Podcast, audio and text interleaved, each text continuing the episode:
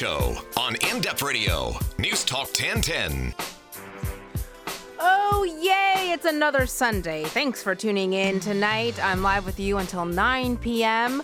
And uh, Vinny is back from his holiday, so we'll chat with him, which means you just have me for an hour this long weekend.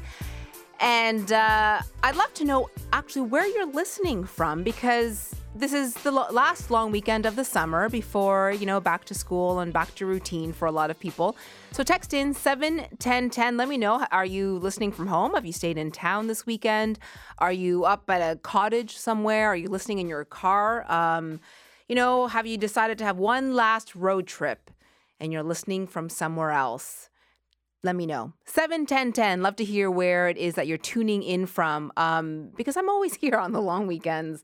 And I and there's some times when uh, during a long weekend, I think everyone has left the city. Like I think oh, it's a ghost town. I'll walk to some of my usual spots, like a farmer's market or maybe like around Kensington Market. And I'll notice that it's considerably less crowded. And that's how I felt a couple weeks ago when we had our August long weekend. Uh, uh, Elliot, you were raising your hand. Hey, I just had a question. What is a long weekend?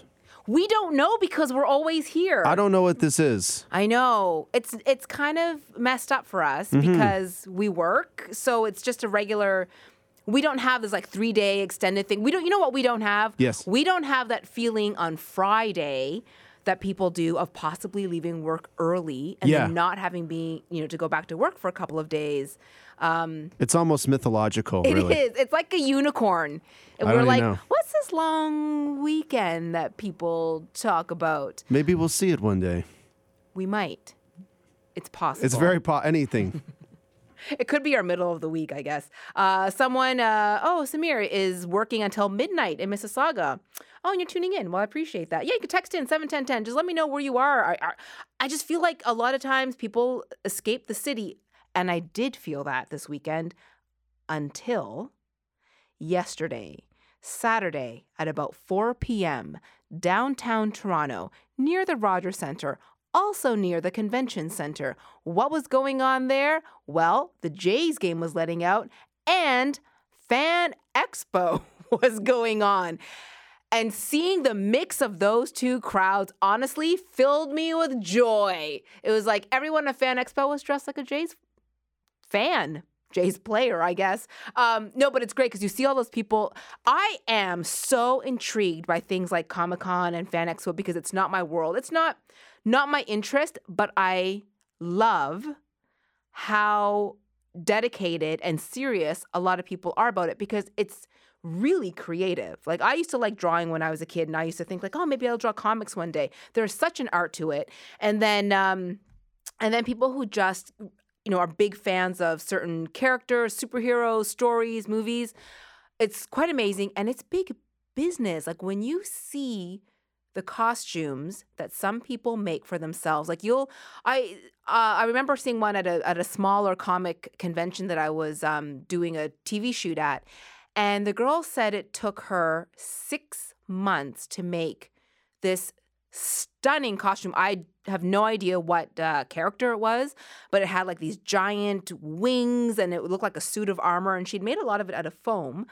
And she said it took her almost 90 minutes to get into, for one. It looked incredibly uncomfortable. Like she couldn't sit, she couldn't really bend at her joints properly. The costume was was so stunning, and she'd spent six months building it. And I asked her if she she knew how to like she had like some sort of like costume architect background and she said no she basically youtubed how to construct something like that so um, a lot of talent kudos to all of you really interesting people though i have to say when you're like walking down the harbor front and then you see people in like these crazy superhero costumes just another day in the city that's when i felt like no one left the city for the long weekend because then traffic down there was absolute madness.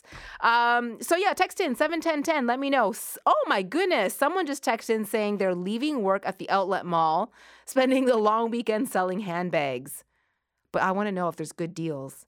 Oh, and someone else is uh another listener is stuck in traffic on the Gardiner. Ah, that's not great. Although I would have thought maybe it wouldn't be too bad today because it being the long weekend, a lot of people might be traveling home tomorrow. But um, anyway, thanks for tuning in. I do appreciate it. Just a reminder that you still have a chance to win a $300 Philips pasta maker on my website. Got some great entries last week. Just go to my website, paychen.com. You can click on blogs and you'll see uh, the info there on how to enter. Super easy.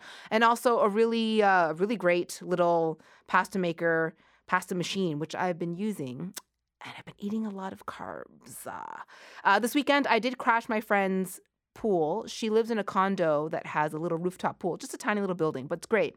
I don't have access to that, so I. I invite myself over. This is the thing with social media. She will tweet a photo of her sitting poolside, and then I will text her and I'll say, Hey, do you want some company? And she doesn't live too far from me, so she just lives like across the city. Um, so I hop on my bike, and it takes me 10 minutes to bike there. Well, the last time I went to see her, about two weeks ago, I locked my bike in front of her condo building just in the East End, like just off of Church Street. And yes, you can say it's kind of my own fault, but I have those pannier bags. You know those bags that you put on the back of your bicycle that you can like stuff things into? Well, I sometimes bring one of those because I bring I brought like a little sun hat and sunscreen. So I took the stuff out of my bag and it was empty and I left it on my bike, which I do sometimes. And generally I feel like there's this common respect for cyclists. You know, we're just trying to get from point A to point B without a lot of money and maybe and a lot of us bike because we can't we can't afford a car or we're trying to save the money on a metro pass. I come out 90 minutes later and someone had stolen my empty bike bag. Um, which I think is probably about forty dollars. So it was my own fault. But I, you know, it was daylight. It was in front of a condo building. I thought it would be fine. Um, so my point is, jerks who steal things off bikes. They steal bags, they steal bells, they steal lights. So I went into Mountain Equipment Co-op this week, and I was also looking to buy some some lights because I couldn't find my other one. And I, the girl next to me was like, "Oh, I'm buying lights again because someone stole mine." I'm like, you know, people are some people are terrible. Like, don't pick on the the the little ones, the people there who are like, you know, just trying to get around the city without polluting the air, just trying to save a few bucks. That's all. Um, so, oh, the other thing too, if you have, if I had a child, and some, I know many of you have children. I don't know what they're interested in, but if there's a way that you can subtly guide them into wanting to pick up a trade, like being an electrician or being a plumber, they would be set for life. I had a tiny, I had a little bit of water dripping from the pipe underneath my sink. It was absolutely not a big deal. It looked like maybe the pipe was just a little bit worn, so it was starting to seep a little bit of water. So, of course, I don't know how to do this. It's not something I want to YouTube and figure out because it's like pipes and water. So, I had to call a plumber and it was like super easy. It was like, okay, just this pipe is worn and this the curved piece needs to replaced. Really, really simple. Well, $360 later, it was really simple. If I was many years younger, I'd pick up a trade. Elliot, don't you think? Because what are we doing in these what are we doing in entertainment? We are so foolish. I uh, well, I actually did learn a trade pay. What was it? Uh, cooking. It's the worst paying trade. it is a terribly it is a, it pays horribly. It's uh, it's. I feel like it's a truth. I don't know how much. I don't know how much the average diner knows actually what the average wages for a line cook. It may have improved It's usually since. minimum wage, isn't it? I got a little bit better than that, but I mean, I did work as a cook for many years, and I Yeah. had a fun time doing it. But I mean, I always see that listed in the list of trades alongside plumbing and electrician, and I laugh because it's like, yeah, but that pays like we're talking like forty Yeah. to fifty thousand dollars less. Yeah, it's a big difference. I think people who cook often um, or who do it for a long time, sometimes it is just it's a job because that that's their skill. Yes. Um, and other people who do it d- do love it. Yeah, oh, that's the thing. I mean, the people who do it, uh, a lot of them, and actually, that's kind of why I don't do it myself, because Yeah. I realized that it wasn't the only thing I wanted to do. It wasn't your passion. Well, it's one thing I was interested in, and remain interested in, but yeah, there's the people who work in it generally are like, this is all I want to do. I don't mind having roommates into my late 30s. They're fine with that. There and it's long days. Like Oh, people yeah. don't realize that when you're at that restaurant, that those people cooking your food are in a really hot, sweaty kitchen. They probably haven't eaten in ten hours, and they work twelve to fourteen hour days on their feet. Indeed. But they, again, many are, will say they're satisfied. So, yeah. But yeah, I see what you mean about trades. Uh, it's something that, yeah, I mean, electrician. There's, I feel like there's probably a lot of people rushing into it, though, because of all the n- reporting on it. Am I wrong? I, I think there's they're trying to keep interest alive in it because in because people were dropping out of trade work. It wasn't Oh. as you know sexy, I guess, in some ways as Right. being like a YouTube star. Yeah. Um, so there's been a push, I know, with um, like colleges and such, um, and training facilities to kind of remind people that trades are really uh, great careers. Oh, yeah. and also to let them know what kind of uh, salaries yes. and you know job security could be there for them. I just I- wish I knew some of this stuff myself. I mean, it wouldn't it be handy to actually know how to fix like a sink? It would be because you could charge people three hundred and sixty dollars. That's true. To go visit them for a half an hour. I'll come over and fix your sink, buddy. Come on. I feel like some people could also be just YouTube and fake be like self taught. No, that's a bad idea. Uh, what's coming up on the show? You know, after the break, uh, everything that you may be curious to know about restaurants. I'm going to talk to a restaurant insider who gets hired by chefs and restaurant owners to share his knowledge. And I'm going to pick his brain and tell you how to get the best value and how to know if you're actually being ripped off and what to do if you have a bad experience.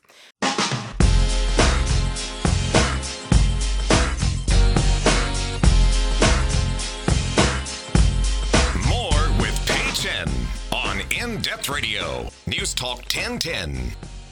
Well, as you can imagine, opening a restaurant or, or actually opening any business takes a lot of money, and you don't want to gamble with it if you don't know what you're doing. So that's why a lot of restaurants hire consultants to guide them with their business, give them advice on how to operate, um, how they should do things, just also because it's a cutthroat business, and you want to have uh, the biggest chance of success. So I've got Vince on the line. Vince, is it Antonacci? That's right. Oh, I feel really good about that. A hospitality consultant. So you are often on the front lines um, with restaurant professionals, owners, just giving them advice on how they should be doing things like, but all the basics, basics even just like design straight through to, you know, PR and, and how they should do their menus. That's correct. A lot of times when someone opens up a restaurant, they may not know the, the basics required to make it successful. And I'm there to just uh, support and guide. See, I didn't know that. I mean, I guess if I thought about it, I would realize that people like you are are essential. But I thought a lot of people just kind of like open up a business because they knew what they were doing. they don't always. Yeah, you know what? It's it's funny because we are so essential in this industry. A lot of times, I, you've heard, we've all heard um, horror stories where people will open up a restaurant and suddenly you realize that they've never been in the industry before, and uh, that happens more often than none. And so people like myself, and there's a lot of us out there, will go in and, and again offer that support that's needed and that guidance needed so that they have a better chance of surviving because the industry itself, it's tough. Well, and I find that, you know, if we're going to talk about uh, Toronto in particular, where rents are very high, there's a lot of competition. Um, it's not really something that most people can ride out for a few months if, if business isn't very good. So, because we're talking about, let's say, um, you know, the GTA, what are some things for listeners and, you know, as a consumer, as a diner, when I'm looking at this huge list of, you know, top 10 restaurants or this place just opened, um, it's it can be tough to decide, you know, what is worth visiting and where I should spend my money. I absolutely, it's extremely difficult. I mean, there are close to six thousand food service establishments in the GTA. Oh, wow. it's insane! Yeah, it's insane. Um, you know, how do you choose a place to go and dine and spend your hard-earned money? Um, you know what? I think if, if what you have to do is kind of, you know, sit with your group and decide, hey, you know what? You know, what are we looking for tonight? Something casual, something fine, something that's a little more quick service, a pub, something that's kind of share plates, um, and, and decide. Start there, and then when you got that figured out, move on to figuring out what you want to have as a cuisine. Something classic and North American, something Asian, something Italian, a mix of everything. That changes as you go. And then finally, do a quick kind of search. Google what you're looking for. Google a review or two. And be careful where you get your reviews from. I was just going to say that because now with the internet, everyone can put publish a review. yes, with today's comment culture, um, you know, there's a lot of sites out there where they become a little too mainstream, and you don't truly get the truth. You get a lot of, uh, you know, old employee gripes. You get friends of restaurateurs. Yeah. the restaurateurs themselves. The truth gets a bit skewed. So it is tough with a, a lot of these sites. Like my um, my brother, for example, uses Yelp all the time, and I never use that. website. But you know, people have their favorites. They, you know, that oh well, this one rated high, scored well on this site or or whatever it is, TripAdvisor. Um, and I feel like you have to be able to read between the lines a little bit, or you need to scroll down. Like, don't just read the first five. You need to like go back a little bit. Yeah, you really do. Like, obviously, go through the history of it. Um, I, I'm personally not a fan of, of Yelp. Uh, it's good for what it is. I think it's great. Um, I stay away from any reviews that are a one star or a five star because usually those are the fake ones. Oh, good Um, point. Yeah, I tend to really. I, what I suggest, I advise people to go to, to TripAdvisor instead. You get honest reviews from travelers who are, really aren't in any way biased or, or motivated by anything within the city, and uh, and you really want those reviews. Read Right. them and, and, and, and really take them to heart. Now, uh, one thing that I wanted to talk to you about is um, how there, there's only there's only so much food in terms of variety. So Yeah. why is it that? And this is something that I even my friends ask me because sometimes they'll say like, let's go to this little mom and pop restaurant where it might be a little bit more expensive.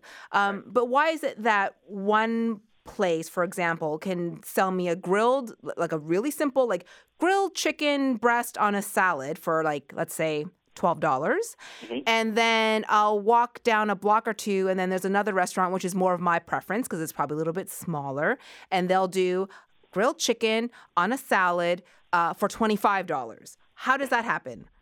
There's, you know, there's a lot of reasons for it.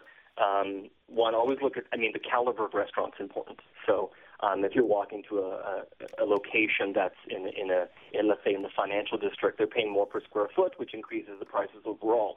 Aside from that, as well as the, the greater the caliber of the, of the restaurant, then the greater the uh, most often the experience of the cooks involved and the detail involved in the dish. Um, and of course, the size of the restaurant or the company that you're that you're kind of dealing with as well. I mean, if it's a large chain, they could they can buy food at a much lower rate and then be able to and be able to cut a deal. When the smaller restaurant is really just you know it, it's piecemeal, it's, it's buying as they go, and the prices could be a bit higher and the volume is not there. The restaurant's a tough business, and um, we have to look at that when we're when we're looking at pricing as well, right? Yeah, and I think all, uh, another thing that I try to tell people is it's you know this chicken isn't the same across the board. Not always. It could be the quality of the ingredients can really vary. So maybe one person is sourcing only locally. Um, and only seasonally, you know, versus buying at a big box store where ingredients can be a little bit less.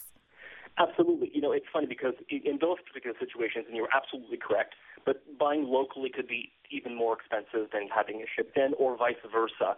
Again, it just it really depends of on who, who the chef is that's purchasing, where they're purchasing from, and so forth. But as a diner, that's really it's very difficult to investigate that when you're dining out. So, um, you know, it, basically the, the rule of thumb is simply this: if you think when you're eating you're really getting your money's worth, then it was worth it. Right. So uh, I also wanted to ask you about restaurant pet peeves because you're the insider. You're the one who works with owners and chefs and people who are running the business. And diners, we can go online and we can complain all we want. We can write terrible reviews. You know, owners don't really have the luxury of doing the same for diners, although some I know uh, will take to social media to call out a particularly terrible guest. Um, but, uh, you know, let's talk about maybe general restaurant pet peeves in a way that we who are listening can perhaps be better behaved. Okay, so uh, boy, I can talk. I can I can talk forever about. Oh, this. I bet. I Uh, want to yeah. know what do restaurateurs hate about us? Yeah, I- but you know what? It can go both ways too. I mean, I can I can, I can say the, the same thing about the restaurateurs as equally as much so as the diners themselves. Right. I mean, in terms of, of a restaurateur dealing with diners, uh, one of one of the main things for for for me that I mean, there's a few things, but uh, I like to call them allergies when they're not true allergies. yes. um, you know, it's like someone that comes up to you and says, "Hey, you know, I'm I'm uh, I'm celiac. I, I can't eat gluten," and then asks for extra bread. Um, you know, halfway through the meal, even though you tell them, and then they say, "Hey, it's okay. I can have this type of bread." Oh my or, goodness. Uh, yeah, or uh, I, I can't eat dairy. I have a, a, a large dairy reaction, and then they order more croissants. Um, you know, the flip side to that, not dealing with food, is booking a reservation and not calling when you can't show or you're going to be late. That really hurts the restaurant. It does, and I've had a few chefs on and restaurant owners who own very small uh, places, and um, that's sometimes the reason that they stop taking reservations because when they only have twenty some odd seats in the house and a party of six doesn't show, that's a big deal. Yes, it's a big, and it, it definitely hurts the restaurant, and and, and a lot of times, you know, the, the consumer doesn't realize that you're, you're really causing a lot more damage than you than, you, than it seems, and uh, you know they have to make some money, and we have to somehow understand that when we go dine. Now, uh, any, anything else? Any other major issue that you think we should know about, be aware of? You know what? Know know your food, and, and no one no one no one asks you to be uh, an expert. But uh, if you like a steak done a certain way, you know, figure it out and know what to expect. Maybe describe it more than just saying uh, medium rare. Uh, you know, tell the server how you actually want it. You know, I want it all pink, a little red on the inside. Okay, we will make that for you.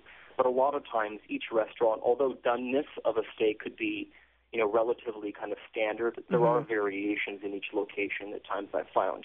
And so describing what you want when you're ordering something like a steak that would help and that goes for basically everything now should we feel, i feel always feel bad about sending something back if it's like totally cold or too salty i feel a little bit guilty about that. But should, should, should i? No you should never feel guilty for it. Um, and i can tell you why. It's your hard-earned money being spent and i believe you have an expectation when you go dine. And for a restaurateur um, i can tell you firsthand i mean I like to see the smiles on people's faces, and I want to see a good, perfect product go out so they can truly enjoy it and then hopefully return again. And if for some odd reason that meal is not 100% to you, then you know what? Please say something about it so that this way the restaurateur can the restaurateur can do something about it to make sure you're leaving with a smile. But you know, there's always that rumor that someone's going to spit in my food. you know what? I'm sure that that might happen or it has happened in the past, but nowadays I, have never seen it happen. Okay, that's good. That's my. Yeah, I I live in a world of paranoia, Vince. That's what it is. So I eat my salty food and then I just don't go back. Um, Listen, be, be comfortable knowing that in 29 years, I've never seen it. okay, good, good, good. Thank you so much, Vince. You've been very helpful. No problem. Have a great night. You too. Bye bye. That's Vince Antonacci. He's a hospitality consultant with uh, a lot of the restaurants in the GTA. So that's good to know. I just I'm always scared to send something back, but uh, maybe I will one day. All right, we're going to take a break here on the Pay Chen Show. Coming up after the break, we'll tell you why you should care more about heritage breeds when it comes to your food.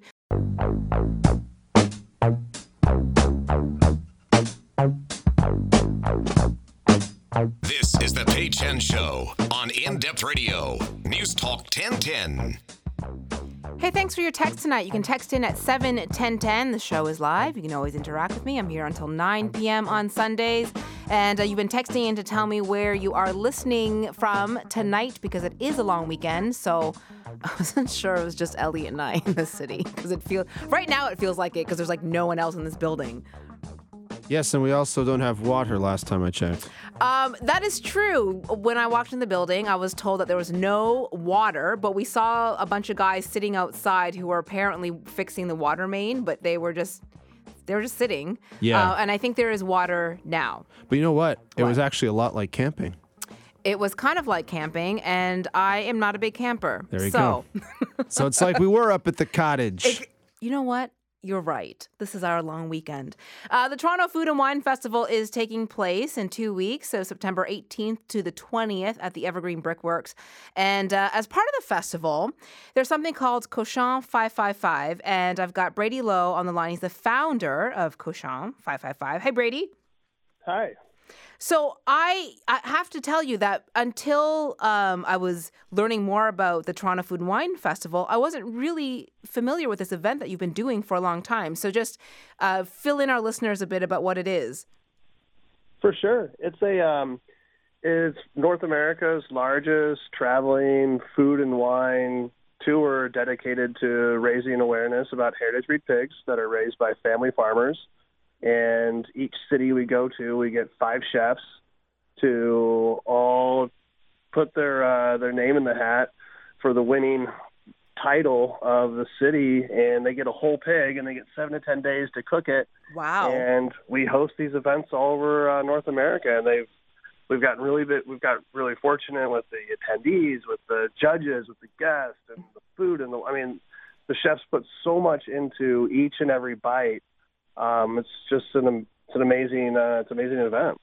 So the event then has five chefs. Each has a whole pig that they're preparing.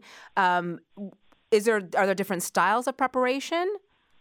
Yeah, I mean, well, we have, I mean, we have 20 different events that happen in 20 markets a year. So Mm-hmm. there's Cochon 555, which is the signature series, which is kind of like, kind of a white tablecloth technique style of competition. And then this one that's taking place in Toronto during the Food and Wine Festival is called Her- Cochon 555's Heritage Barbecue. Right. And this is the coolest event we do, and I love it because it's we're talking about Korean barbecue, barbacoa, Texas barbecue, German barbecue, like anybody who's cooking over fire and has these like family traditions that are like 200 years old. So the chefs figure out what culture they want to represent, and they cook their pig in that style. Um, which sounds really amazing, and I'm excited for that. And then that's on the 18th, right? That Friday night. Yeah, that's Friday night. Okay, so when you started Cochon 555 and you started working with farmers, I mean, what was it that made you think like, well, you know what, there we should we should talk about this more. Like w- what happened that made you feel like you should launch a series of events that involved heritage bred pigs? It was there was this um there was it was a fragmented conversation. I mean, if you Googled heritage breed pigs online, you got some scholarly journals and a couple conservancy boards, and chefs were super excited about them because they taste better, they're healthy, there's no antibiotics, no. I mean, the whole thing about pure, honest food, it's like synonymous with like amazing farmers. So what happened was when we started it, I started to get to know these farmers, and nobody was out there telling their story and what they're doing. I mean, not only just to the taste better, but I mean, they're just great people, and they're doing it and raising these animals with like as they were their kids. I mean, they don't want to put any bad stuff in them, so you just fall in love with these people, and then you want to see them succeed, and the sustainability of the whole concept about you know farm to table gets a little bit more uh, deeper in meaning as you follow the uh, tour and learning more about heritage breed pigs. And so, I guess for our listeners um, who may not know what a heritage breed pig is, can you sort of tell us that difference between that and you know the other the pigs and the pork products that they might be more used to purchasing?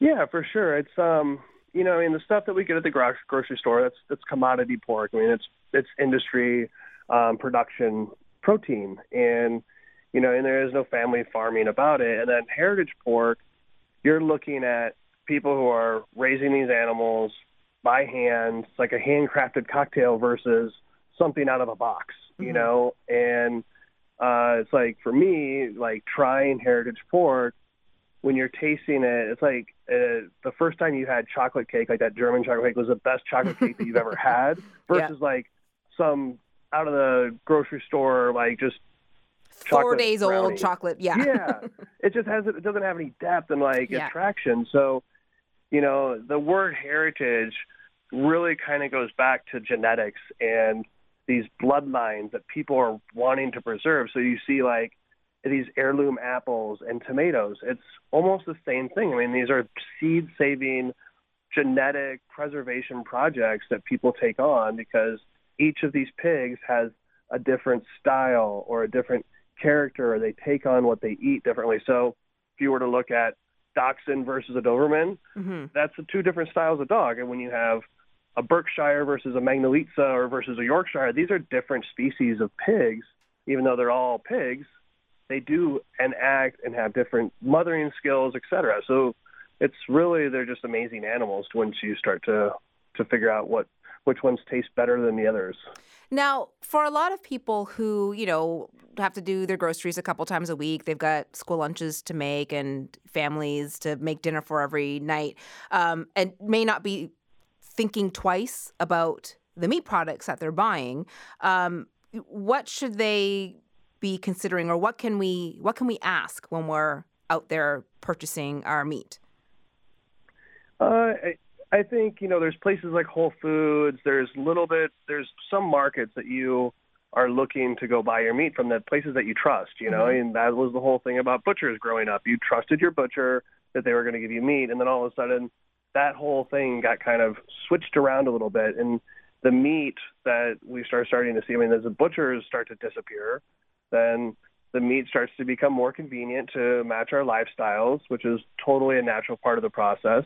But when you look at one thing I would say, like to change your your mindset is, if you want to buy heritage pork, it's okay to put meat in the freezer. You know, like not mm-hmm. everything has to be fresh. And I think you find your sources and then you buy what you want, and you might just store some in the freezer. So when you want to eat some really good meat, you pull it out of the freezer to frost it, and it becomes a process. Not everything has to be like fresh, you know, and that's how people buy half cows and split it amongst families. I mean, that's a pretty extreme route, but you know, I think for me, if I want to have you know a 24 ounce porterhouse, I mm-hmm. want it to be packed full of flavor, and I'll share that with four or five people. So I think we're kind of getting that part where quality is in the smaller quantities of just really flavor driven products rather than having to eat a whole cake to get the taste of you know what you can in two bites of something made really well Right, and I think that I mean one thing that I often talk about is maybe um, buying better and buying a little bit less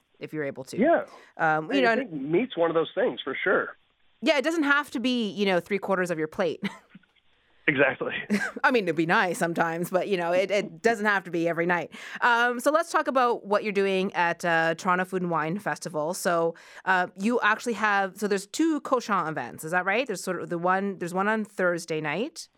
Yep, that's called Epic, and that is a uh, dinner. So we're basically bringing in chefs from all over North America, uh, outside of Cal- uh, San Francisco, Chicago, New York City, and we're flying them in. So we have five chefs from Canada and five chefs from the U.S. all cooking together for one night, and they're all getting one little roaster pig, like 45 pounds, mm-hmm. from Gaspor Farms, with these little tiny suckling, awesome, super crazy, lovely, expensive milk-fed pigs. and then everyone gets to do their own spin. So, like the guy from Miami is doing a very Puerto Rican, because he's Puerto Rican style take. So everyone's putting their own personality into their pig, and we're just going to be a Bacchanal feast, wines of Rioja. We get all these crazy wines. It's gonna be a it's um, gonna be a great rum. dinner. Yeah, it's going to be awesome. It, it's going to be kind of a show shop. I mean, that epic. Like we do this once a year, or once, Mm-hmm. you know, we do it once at a time. Like we can't repeat these dinners, so it has to be epic, um, and that's the the kind of theory behind that brand. And then, then we the- have the next night. Yeah, the Heritage Barbecue, which is on the 18th, which is Fridays, and that's at the Brickworks, and that's I guess maybe a bit more casual because we're talking barbecue.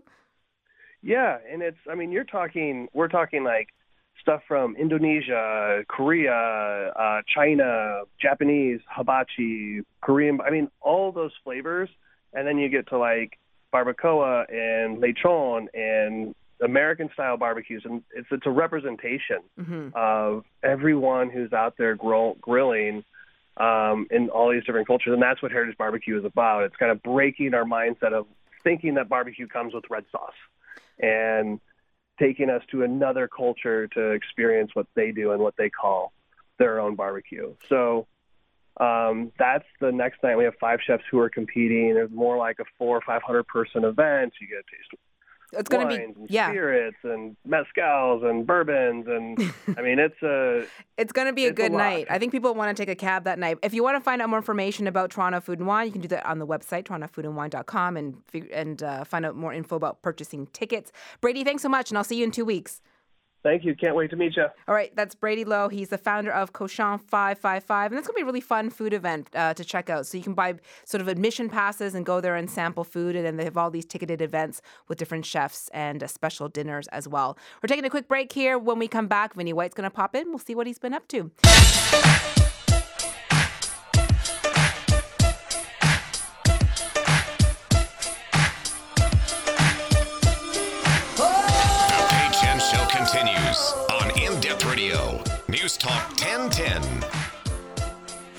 Welcome back to the show.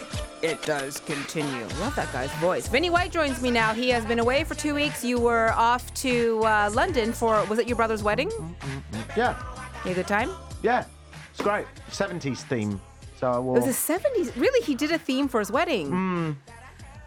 That included the wardrobe? I'm curious about the wedding photos. Was it like bell bottoms and ruffled shirts? Brown cords. No, really? The whole wedding party? tweed jacket. Couldn't find any platforms, but yeah, I had a kipper tie. Rocked it. I think that's pretty amazing. Yeah, it was good. Uh, whose idea was that? Your brother's or It's the? my brother's. Everyone spent not a lot of money. It's a really good way of doing it because my whole outfit was 40 bucks. I got it here in Toronto. Wow, it's pretty great. And my mum wore a dress that she just still had from like 1971. That's amazing. Yeah, she looked good. I feel like those photos should go up online so that people can see it. I think they're fine on my phone, just staying there. Let's just leave them in my pocket. I'd really like to see the, the photos of you and your cor- corduroy. And You won't look at my photos.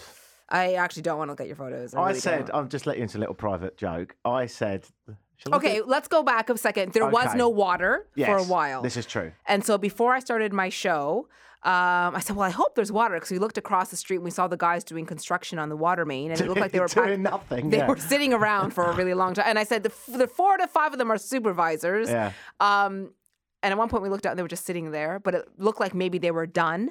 Uh, and um, and then Vinny, what happened? Well, I was aware that the water meant apparently because our, our system here works in such a way that um, we couldn't use the toilets. hmm So I said I was going to the loo, and I lied. And I know it's it's a bit gross. I said I took a photograph, and I tried of what I did. He just tried to like assault me with his phone. He leaned over really close to my face with his phone. He's like, "Look at it, look at it, look at the photo." And I didn't want to look. I don't want to see. I said it's what I did in the toilet because I have a mental age of six, and I- Maybe four, but it was actually a picture of a, a balcony in Italy that I took a few years ago.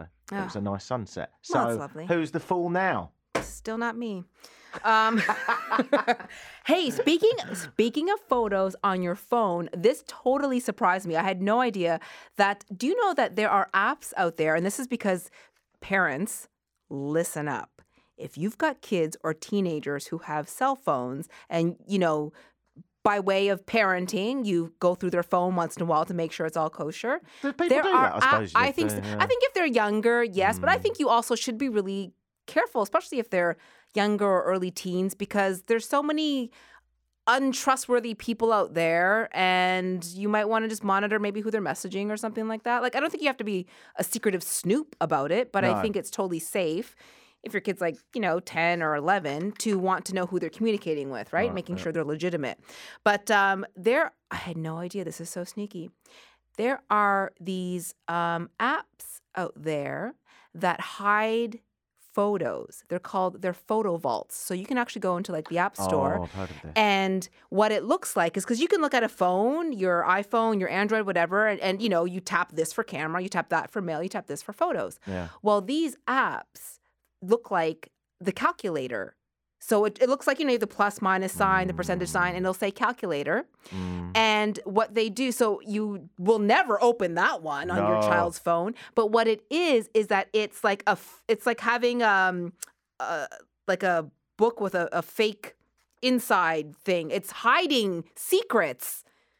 All right, I'm not sure about your description, but I'm with you you. know what I mean? The book and the movies, oh, when you open it up, it's hiding secrets it inside. I it's it hollow. when you get too the hollow excited book. to explain what you mean. It's like a book with a thing with thing. It's It- business in it it. has no pages in the book. It has a gun and it has secrets. Yes. So this app, apparently, they're called they're photo vaults, and a lot of them apparently are just fake calculator apps. So you might see it might say calculator with a percentage behind it, or it, you know. So uh, apparently, it just looks like a regular little calculator app, and you're thinking my child's practicing math. No, your child is hiding photos. And even if you did um, know that, you still couldn't get in because I'm sure that you'd have to type a number into the calculator to unlock the photos, right? Uh, that's possible. I mean, Mm. if they maybe maybe if uh, you had to purchase the app. If it's free, you probably don't have a password. Yeah, true. But as I was surprised that that existed, it's sneaky. I used to take pictures of very fat people when I was young. Where did you do this? At your house? No, just in the street and stuff. I just I thought, oh, there's a fat person. But when you were young, you would have just had a regular camera. Yeah, So did you just take rolls of film to? yeah. That's that is that's expensive. This is non-air, is it? Vinny, you should That is sell a that to the news. Weird thing to do because you can take lots of photos on your phone. It doesn't cost you because you're not developing film and you're not buying the film. But you did this with an actual camera. Yeah. And then what was your obsession? Did you you printed the photos and where did you put them? I put them in a in a fatty folder. And how often did you look at it? I never. Every and night. I don't know where they are now. I was only about ten. I think it was my first ever camera.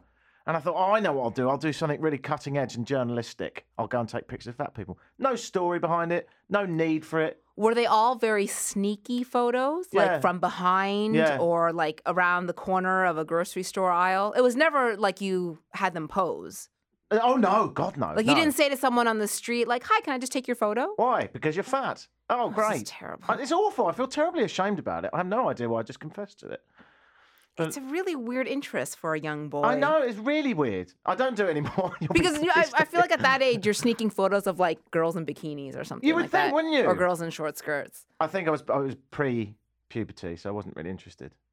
It's a weird thing to do. Yeah, that's weird. It's actually now you put it like that. I was taking pictures of fat people. But you were. It was costing women. you money. That's it's what I costing did. me money, and I'm pretty sure one time because I would always do it on the end of a roll. Like I was like, oh, there's a few left. I'll go and take some pictures of fat people. And I remember when I went through my photos, there was always a few fat people at the end, and my mum would go, "Who's that?" And I'd be like, "I don't know. It's just a, a guy on the way to the um, place where I developed the photos." I just learned so much about you tonight. I think that what we've all learned is that I need to be sectioned. yeah. Because actually, I, now I'm saying this out loud, I actually regret saying it. I think you should regret saying Yeah. it. You can text in at 71010 if you have anything else to add to Vinny's strange childhood obsession. Is there any way that you could make me feel a little bit better by confessing something weird that you used to do? um, I used to collect red crayons. Brilliant. Well, I was going to say, Vinny, sorry, just started to cut in here, but you could, you know, when you watch the news and you, they always have that footage of people from the from the neck down when they have a story about Yeah, obesity. yeah. you Like could, stock footage. Yeah, Yeah. you could compile that, sell it, and then you know provide journalists with actual stuff to show viewers That's see, I knew there We're talking a, about. He's monetized my perverted obsession, is what he's done. Just cut off the heads. Just tell me how much money you make once you do this. yeah. Is it weird that I knew exactly what I should have? It's all about supply and demand, you see. If I was in America, I wouldn't make any money because you could get a fat, fat person quite easily. But here, it's a bit tougher. Am I making it worse? where you maybe. I think you should stop talking right now. Tell me about the red crayons then. What were you thinking? Red was my favorite color. Yeah, but you only need one, don't you? No, I would take them all out of the box and I would save them. I would even wrap them in tissue paper and I would put them in a special pencil case because I always, you know how you know how when a crayon is new, it's so perfect the Mm. first time you use it and then when it gets all stubby and whatever, it's not good anymore. And you're supposed to peel the paper and use that crappy little plastic sharpener in the back, but it doesn't. So a new, I loved new crayons, and red was my favorite color, and I wanted to preserve the red crayons as much as I could. So I would take all the red ones or all the ones that were slightly red-ish, pinkish red or brick red, and I would want to keep as many of them as new as possible. Yeah. So I had a special pencil box that had mostly red-ish crayons. So uh, uh, through the red range, maybe from a Yeah. pink to a scarlet. Not a total pink one, maybe um like fuchsia, magenta. Yeah, you didn't want to go pink. Not pink. You're not no. a girl. But the red ones were the best ones. And I would even, because once it broke in my bag, so I would wrap them in tissue paper. So just to put in a confirm, did you case. throw away all the other ones that weren't No, I red? would use them. And then I would have like an old red crayon that I would still use, but I I wanted to preserve the new, which is really stupid because it's like when people collect nice things, or let's say let's say you collect nice jewelry, but you never use you never wear it because it's so nice, you want to keep it. Or people who will have like really beautiful china, but they never use it because it's the good china. Yeah, you know what I mean? it's just like that. it's the good stuff. Yeah, So it's exactly you like want that. to keep it Yeah. Mm-hmm. good. And that's how I felt about red crayon Text in on 71010. Who's more mental? Who is the weirder one? Is it A. Vinny White, who used to, when he was 10, admittedly, take pictures of fat people to finish the end of his rolls and then collect them in a fat folder, which was definitely weird. Or B. A woman who took care of just red crayons and no other colour and wrapped them in tissue. I tissue feel like I would have been a great like like a um, hamster. like uh I don't know, like one of those people who who like digs up dinosaur bones and takes really good care of them. I would have been good at that. I think I might have been an archaeologist. That person.